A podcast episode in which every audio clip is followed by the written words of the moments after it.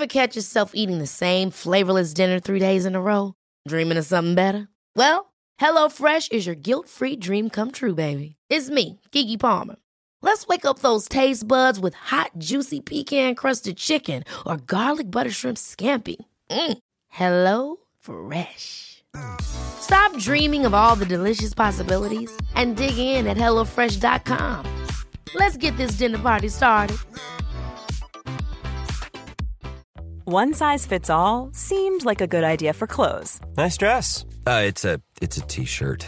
Until you tried it on. Same goes for your healthcare. That's why United Healthcare offers a variety of flexible, budget friendly coverage for medical, vision, dental, and more. So, whether you're between jobs, coming off a parent's plan, or even missed open enrollment, you can find the plan that fits you best. Find out more about United Healthcare coverage at uh1.com. That's uh1.com.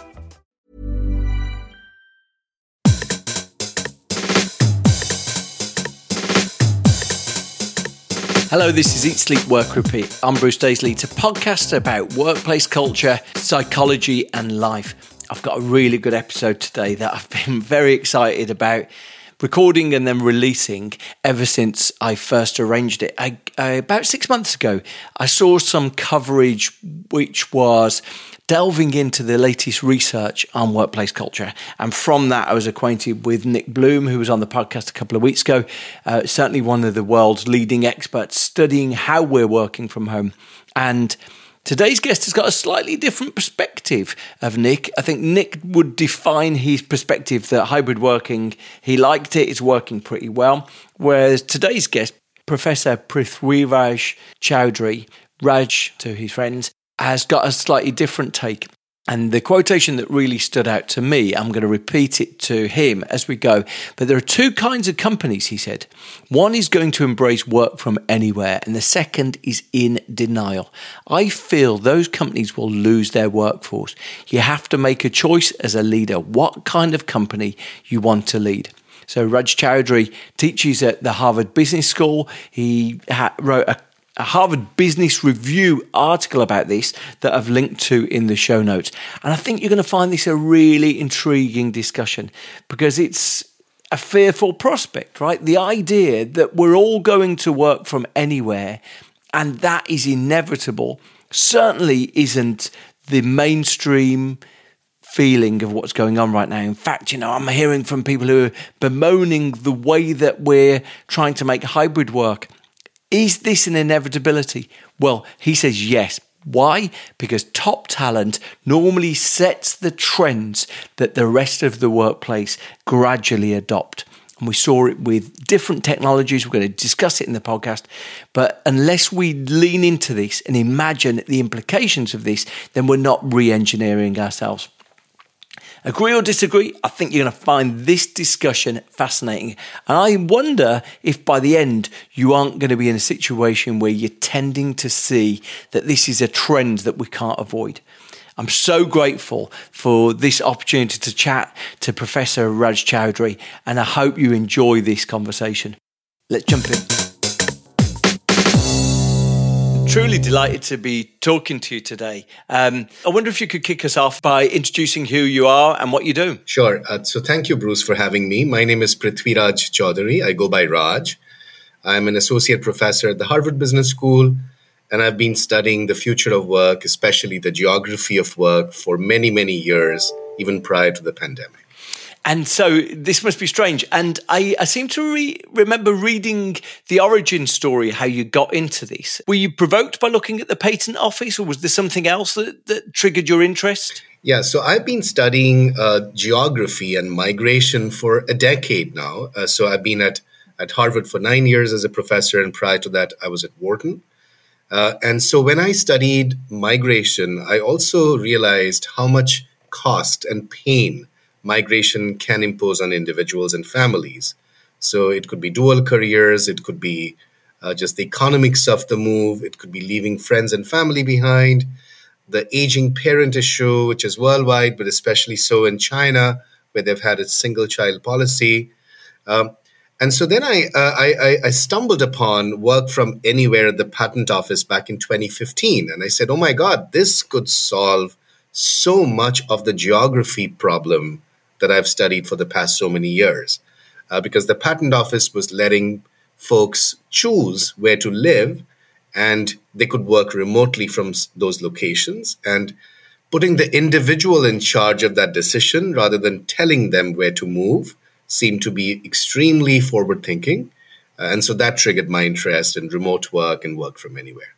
And forgive me, I mean, it seems remarkably progressive for a public sector organisation to have come up with this innovation. Do you know anything of the origin story of how they came about doing this? Yeah, so I guess uh, one of the big motivations for them was they were running out of office space. And right. the location that the patent office was, was based in, Alexandria, Virginia, is very expensive. It's very close to Washington, D.C.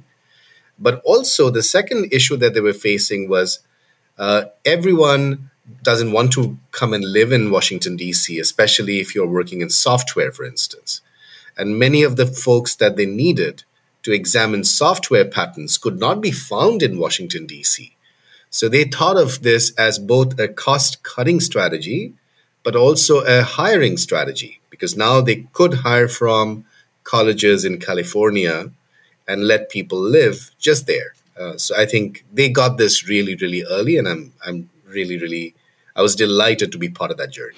Now, tell me this. So, so, look, the world has transformed. So, you found yourself studying this, and I suspect when you were first doing it, you didn't think it would land you on the front of the Harvard Business Review. But there's been so much keen interest now that people have been looking at it. What do you consider the state of where we are right now?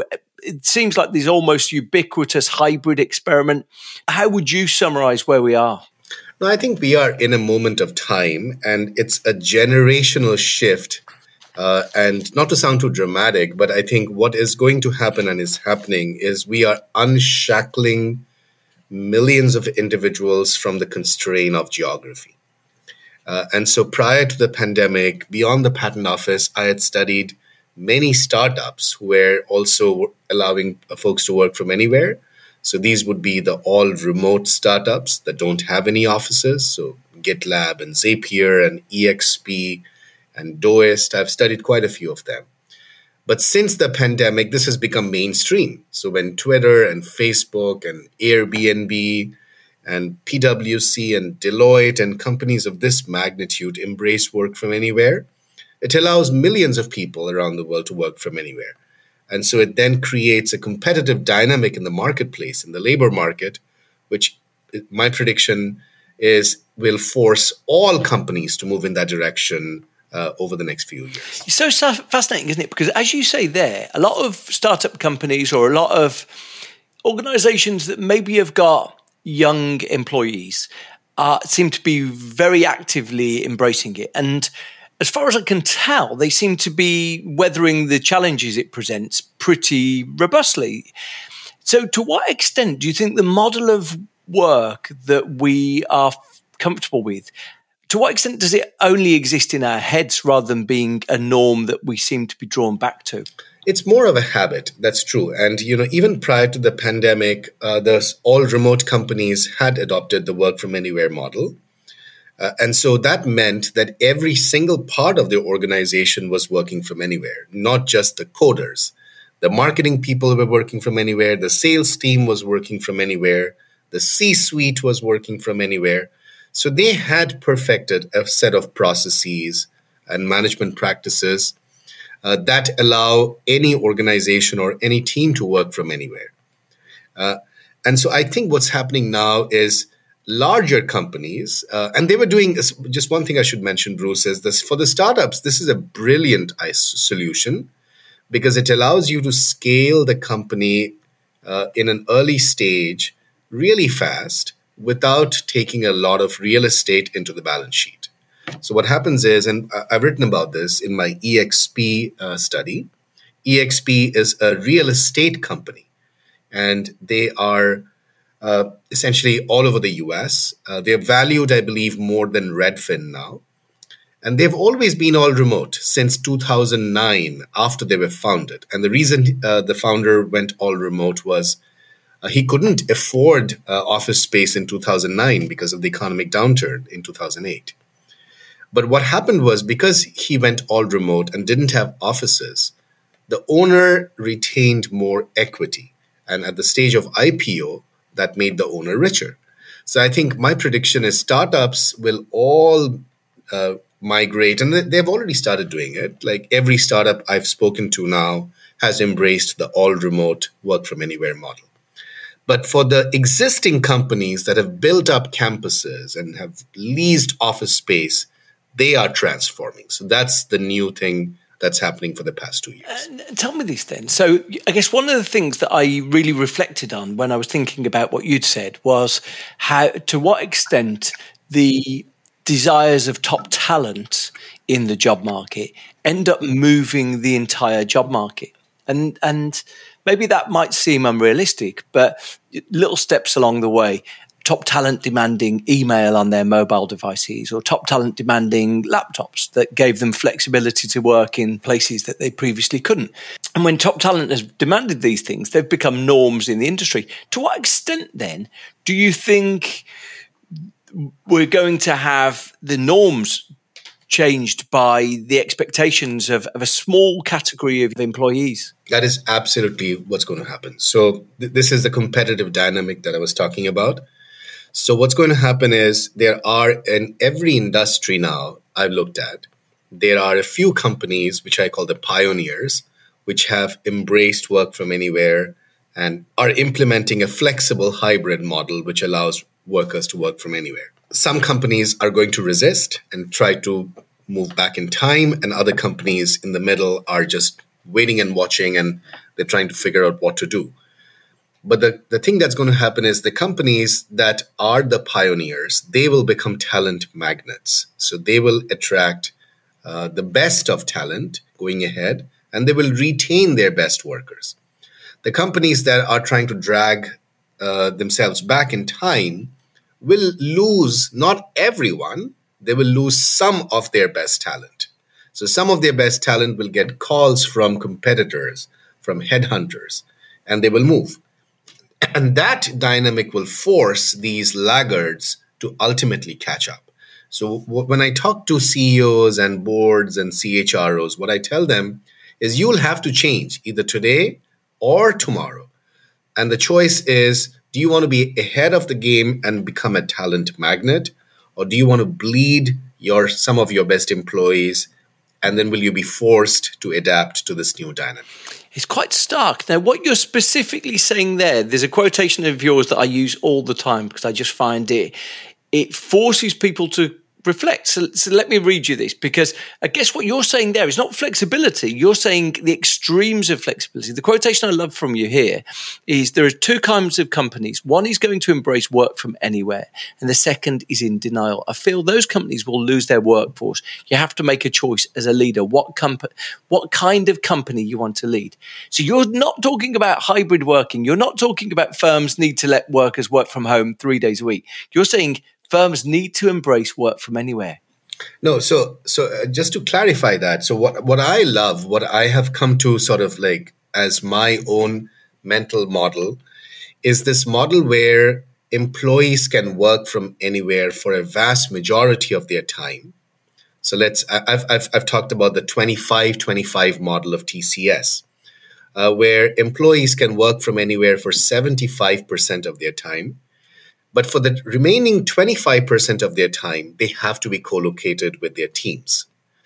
And so this is a model that I've been calling flexible hybrid. I don't like the model of going to the office every week because that is not going to allow you to work from anywhere. So, what the flexible hybrid model does is it allows each team, the unit of analysis becomes the team. It's not the company or the individual. Each team decides when to structure that co-location. And some teams could say, we will do it once a month because you know what? We live all close to London, but we can all come down to converge in London for, for a week and spend uh, two, three days together. Some other teams could say, no, that's not going to work for us because we live far away. Some of us live in Portugal, some live in Spain, some live in even in the US. So we will meet once a quarter for two weeks. And that is going to be our 25% time. Uh, and for some teams, it could be 25% co-location. Some teams, it could be 10% co-location. Each team has to decide when to co-locate, where to co-locate, and make that decision part of the annual planning cycle. But in reality, then what happens is for most of the year, we can work from anywhere and we come down, we converge occasionally in an office. It could be an office, it could be an offsite. So the all remote companies don't have offices. They meet in Hawaii. And that's totally cool. And the reason we come together as a team is not to work, it is to build deep social connections, it is to mentor each other, it's to get to know each other really, really well. It's to go for team dinners and lunches and hikes and make memories so that when we leave the and for the airport we know each other so well we can rely on each other and trust each other while we are working from far away so that is the model work from anywhere doesn't mean that we will never ever see people in, in, in person work from anywhere means you will occasionally meet the team at a frequency and at a location that works for everyone on the team so fascinating. Can I ask where the twenty five percent come from? Would that would you consider that to be like a stabilizer wheels level? Because when we see organisations like Automattic they have something not a million miles away from that, but their model is one week one week out of every quarter. So I guess it's eight percent of time rather than twenty five percent of time. Um, and so is the 25% just as we get accustomed to this or is it just reflecting employee turnover where's the where did the number come from in your head so it's a, it's a number so the two sources. So my work with TCS which is a large giant tech company they adopted the 25% model. Okay. Uh, but then subsequently I ran a field experiment uh, with HR workers. And in that setting what we found was that about 23% of days co-located was optimal. Uh, so it was the first experimental study to determine what extent of co-location is optimal. Now I take that with a grain of salt because that was what was optimal in that experiment. Now for some teams, that optimal number could be 10% co-location. As you said, for Automattic or for GitLab, they meet one week a quarter, and that, that's probably fine for them. So when I when I talk about 25, I always say it's a range and each team needs to decide not more than 25. So each team needs to decide where in the range of 10% to 25% co-location do you lie? And then when is that time going to be? And then structuring that time in a way that the entire team can show up uh, when, when, when that co-location event is happening. Because effectively, I guess what you're saying is that that you know we're, we're very comfortable now right now having a discussion about how many days a week in the office or organizations are sort of setting these little yardsticks. And what you're effectively saying there is look the amount of time is around the the equivalent of one and a half one and a quarter days a week. However you're going to get more value from rather than this sort of fragmented ships in the night style approach that people are doing at the moment, immersing yourself in connection, discussion that possibly takes more than a day, that is a really intentional session that maybe is three or four days, but less frequent. Is that right? You're absolutely right, uh, Bruce. So a day a week is optimal, but what we're doing in this model is bunching those days a week together in a way that teams can meet once a month or once a quarter. Because then not only is that time together more intentional and social and really leads to some social, uh, deep social connection, it also allows people to then work from anywhere for the rest of the quarter. Because if you have to go to an office one day a week in London every week, then you cannot live in Manchester. Uh, but if you have to go to London once a quarter, uh, and be in London with your team once a quarter, for the rest of the quarter, you can live in Manchester.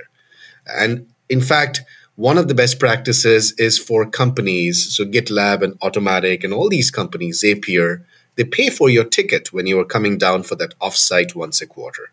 Uh, and they arrange for some sort of way for you to stay in London or the offsite location or wherever, uh, because the company is saving a lot on real estate. So part of that savings can be invested in arranging for the travel of the teams. So you're right. Have you have you made any effort to try and estimate the savings?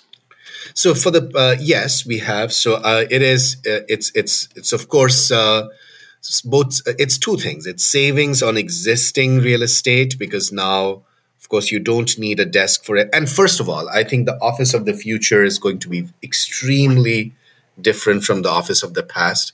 You may not even need an office. Uh, you could meet in an offsite. Uh, and that that could be fine but if you if you plan if you if companies still want to have an office that office should be a a, a clubhouse, or as as Dean as as Nitin Nohria said, or that office needs to be a place which fosters social connections. And Dropbox and Twitter are doing exactly that. They are breaking down the cubicles, they're setting up community halls, they're setting up places where people teams can get together and brainstorm, cook a meal together, really hang out together, have like a social fun event. Uh, I, I, I would encourage uh, you know so you might need a little bit of, of of working space as hot desking model but the office of the future really should take the form of an offsite or a clubhouse uh, and should foster social connections rather than having cubicles and corner offices. We should totally tear down that that architecture and rebuild the office of the future now i can definitely see along the way you articulate I think beautifully the societal benefits of this. That you know that I think you describe um, military wives who find themselves in this forced peripatetic life where they go travel from place to place and actually they have to compromise their career and and what you describe here is that you know here's a model where we actually enable these people to achieve their full potential so there strikes me there's a lot of individual benefits, and, and maybe I'd love to hear the other individual benefits. How do you uh, maybe maybe you could sort of articulate that for me first? Actually, what do you see the individual benefits of this being?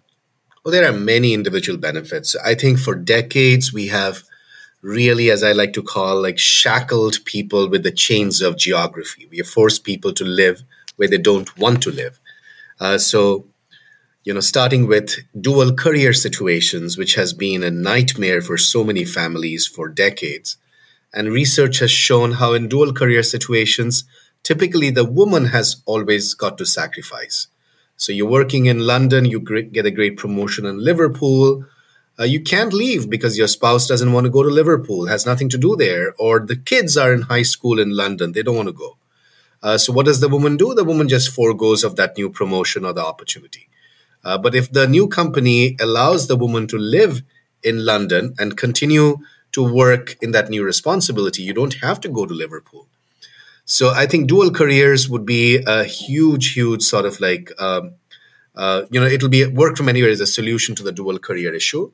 It solves immigration pain. Uh, it solves the issue of, uh, you know, folks having aging parents and you can go and see them. So this is in particular an issue for Chinese migrants mm. because they they've had the single child policy.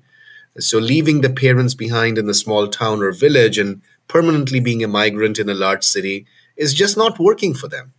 Um, it's the economic cost of migration. You know, you work as a, as a waitress or uh, as as a den- dental hygienist, but you live in London and you have to pay London real estate cost.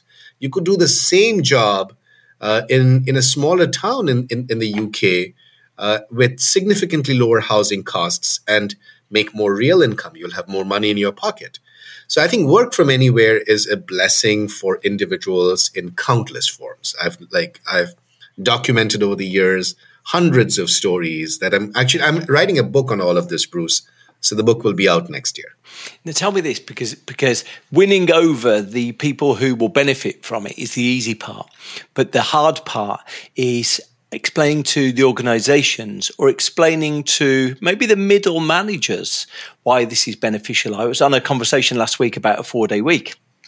And the, the responses were very strongly from middle managers who were maybe tasked with achieving something from the from the boardroom and they were just finding it very hard to manage in this new world. So, so, how do you make the case of this to maybe those managers who can't necessarily see the the societal benefits or the altruistic benefits? And, and you must have a lot of big firms who are talking to you now. How do you make the case for of it to them? So I'll talk about the societal benefits in a minute, but let's let's make the business case because that's what this the board and the CHRO and the CEO and the middle managers care about. And the business case is very compelling. So if a company embraces work from anywhere, you have four benefits as an organization. The first benefit, which I can't reiterate enough, is hiring. Because if you adopt work from anywhere, now you can hire from anywhere. You are no longer constrained by the labor market of the local city or town where you have an office. And that is especially uh, awesome for startups because they are competing for talent against large companies. And now you don't have to hire the coder in London, you can hire the coder in Kenya or the coder in Bangladesh uh, that you didn't know existed even like before you adopted this policy. So hiring, and this is true universally, you know, finding talent is the most important source of competitive advantage. And work from anywhere makes the whole world, the whole globe, your labor market. So that's the first reason why companies should adopt work from anywhere. The second reason is, uh, given my research, I found in some cases work from anywhere leads to a productivity increase. Uh, so I'm not going to claim this is going to happen every time, but I've seen no evidence so far on the contrary. So global hiring, higher productivity, lower real estate costs. And then finally, it leads to a more equal workplace. So, since you are going to hire more globally, you're going to hire more women because women prefer work from anywhere. Your workforce will be more equal on the dimension of gender, on the dim- dimension of cultural diversity, on the dimension of racial diversity, and every other diversity that you can think of. So if you don't care about hiring, diversity, productivity, and cost savings, you know, I don't know what you care about. so for me, work from anywhere is a win win win. It's a win for the individual, it's a win for the company, and it's a win for society. The interesting thing about what you've articulated is that I think the, the things that you value remain the same that we all value right now. You've, you've said that there's, there's clearly a benefit to employees being next to each other, talking face to face with each other, sort of uh, finding some degree of f- affiliation and connection with with being around each other. So so that's inarguable. The so, so what pushback are you getting on this from firms that you talk to? A, a firm saying maybe but not yet. A firm's trying to come to terms with the financial situation of the economy. What's the pushback that you hear? So once uh, you know the the CEO and the CHR and the board gets the whole model, I don't see a lot of pushback. It becomes then how do we implement this? What kind of organizational processes do we need to support work from anywhere? How do we onboard people?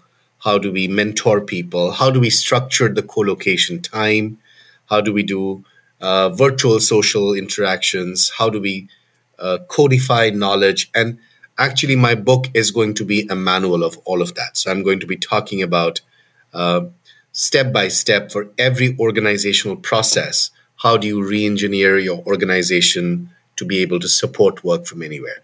So i think most of the discussions i'm having with really senior folks now is no longer on the why question. I think they are convinced. It's more about can we implement this organizational change in an effective way so that we can uh, reap the the maximum benefits from this policy. One of the things that appears to be clear from what you've said is that the skills that will be required to make this work are somewhat different. So, one of the things that GitLab has is it has this, I think, 8,000 page resource, this sort of single source of the truth, which is searchable to, to enable people to understand things. And in fact, one of the things that I've definitely heard as as people have returned to the office, they've said, "Wow, the new colleagues, the new on boards, don't necessarily." They haven't necessarily learned how to do things efficiently because some of those casual interactions you'd have done over a, a desk and sort of converse, in conversation with each other have been lost. So it strikes me that some of the skills we need um, or, you know, you mentioned something else, which is if a presentation is created, someone needs to set time aside to record them talking through it. It's like there's actually lots of little crumbs of work that are going to need to be done differently. And I guess you know, that requires some degree of shared knowledge, some degree of shared learning, of rec- helping us recognize what the gaps are between the old way of working and this new form.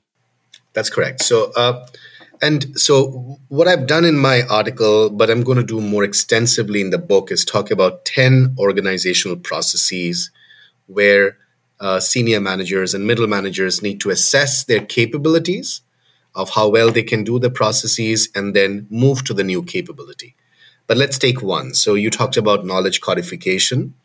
The work from anywhere organization needs to read and write uh, as much as they speak and listen, because we have all been accustomed to joining meeting after meeting after meeting after meeting uh, in the physical office and now on Zoom, and we talk and listen. And that model is there are benefits of that model, but there are also serious weaknesses of the model, and there's several weaknesses. So the first weakness is uh, in the meetings that we have in, in a physical conference room or a Zoom room typically the manager, the leader, and the extroverts speak.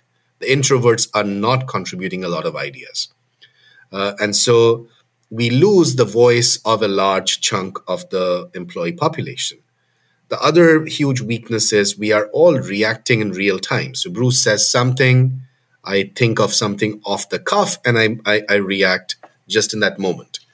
But if Bruce sent me something in writing, and I took my dog out for a nice walk, and it was a nice uh, London afternoon, then probably my creative juices would be flowing and I would come back with a much more thoughtful response. And that is the spirit of the, the GitLab handbook or an internal Wikipedia where you sort of codify knowledge. And that's just one of the 10 organizational processes that I talk about uh, in my article or my book. Uh, and you have to do a diagnostic because no organization is there yet. So you need to know which of the capabilities are going to be a focus for your organization. And then accordingly, you have to run pilots and you have to you have to experiment internally about how, how to make the change. So this is quite an organizational transformation project. I wonder if the reason why some people are so fearful of this is that effectively what you're describing there is a version of work that is engineered around thoughtful introversion and you know I, I, don't want to associate introversion with intelligence you know like it, it's very easy to say extroversion is this noisy thing but introversion is more thoughtful and intelligent but i, I was listening to something glorious today and, and i've i've included a clip of it in the notes below, in the show notes below. I was listening to something glorious today of someone describing an office that they worked in in the 1980s. And at one corner of the office, you had all the salespeople. And they, he said you had to, these salespeople spent the entire day on the phone. That was like their means of interacting. And then alongside them, there was the, the sort of the, the rest of the teams in constant verbal discussion. Or he, he said, actually, you had writers there using typewriters. So you had this sort of high decibel noise. Output was, was volume in a very literal sense.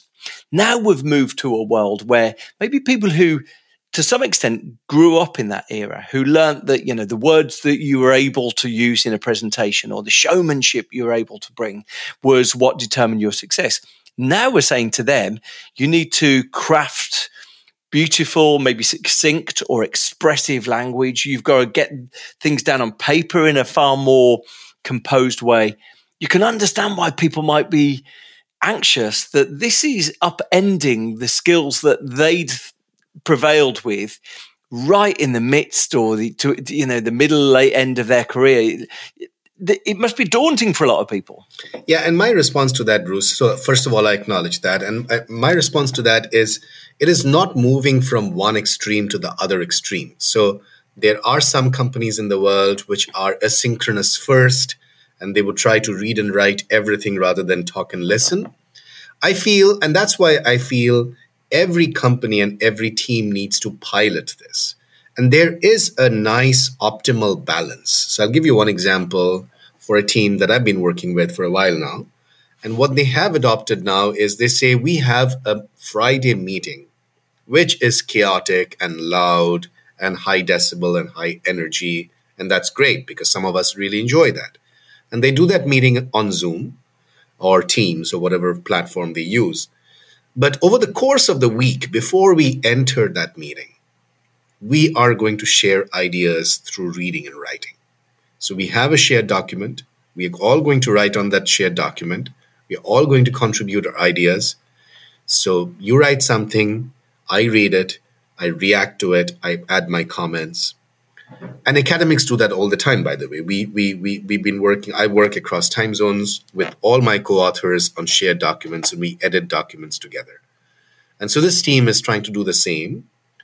And once we have had a good measure of each other's ideas, we entered this high decibel, high energy meeting on Friday to take a decision.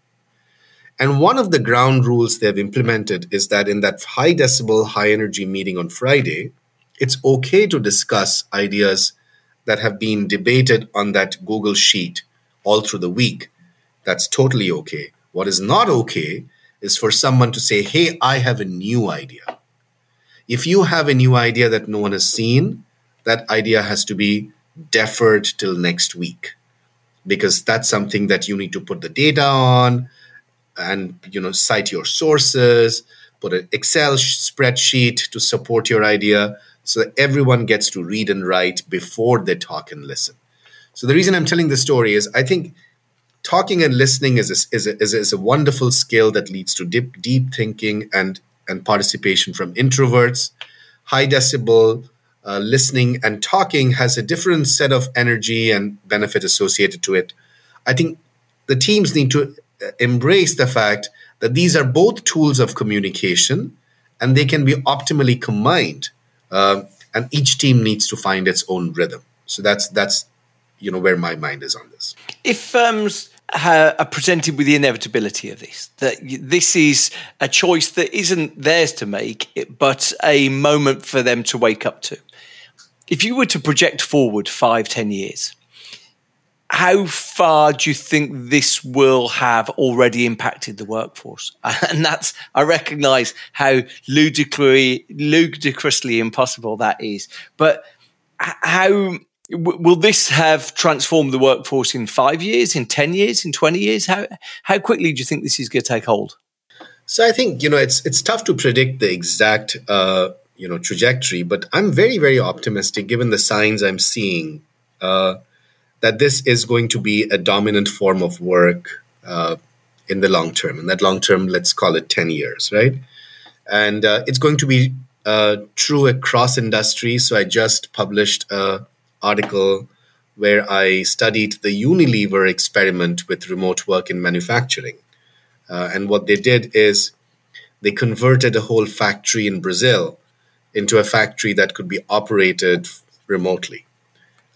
So I don't think this is a, a, a tech only phenomena. It's it's it's certainly a pervasive phenomena that is shaping healthcare, retail, manufacturing, services, and every single industry I've looked at. Uh, you know, financial services, and and you know, I think it's just borne out by a simple truth that it's a win-win-win. It's good for the individual, it's good for the companies, and it's good for society uh, because uh, in the model of work from anywhere what happens is talent gets more equally distributed across the world. So smaller towns uh, which have lost talent to the large cities for decades now get talent back. Uh, emerging markets which have lost talent to the west for decades get talent back. Uh, so i feel just given that fundamental strength that it's good for the individual, it's good for companies, and it's good for society. Uh, forms of, of work from anywhere will take shape across industries and across countries all over the world. Wow.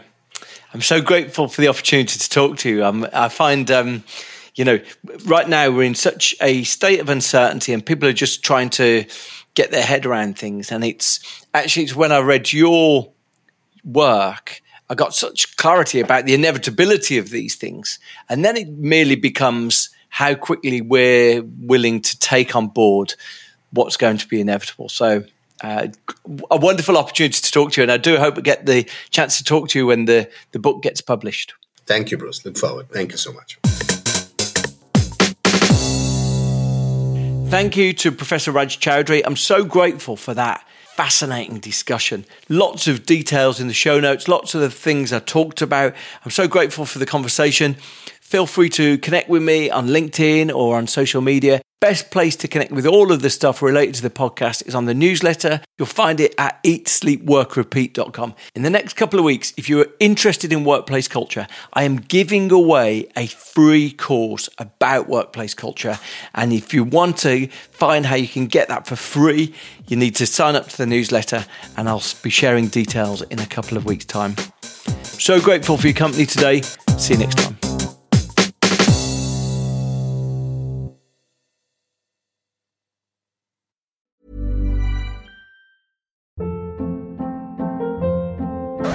Hold up. What was that? Boring. No flavor. That was as bad as those leftovers you ate all week. Keke Palmer here, and it's time to say hello to something fresh and guilt-free. Hello Fresh. Jazz up dinner with pecan-crusted chicken or garlic butter shrimp scampi. Now that's music to my mouth. Hello Fresh. Let's get this dinner party started. Discover all the delicious possibilities at hellofresh.com. Even when we're on a budget, we still deserve nice things. Quince is a place to scoop up stunning high-end goods for 50 to 80% less than similar brands. They have buttery soft cashmere sweaters starting at $50, luxurious Italian leather bags, and so much more. Plus, Quince only works with factories that use safe, ethical, and responsible manufacturing. Get the high-end goods you'll love without the high price tag with Quince. Go to quince.com/style for free shipping and 365-day returns. Traffic jams, tailgating, pileups. Ugh, the joys of driving. How could it get worse? The federal government wants to have a say in what you drive. That's right. The Biden administration's EPA is pushing mandates that would ban two out of every three vehicles on the road today. Don't let Washington become your backseat driver. Protect the freedom of driving your way. Visit EnergyCitizens.org. Paid for by the American Petroleum Institute.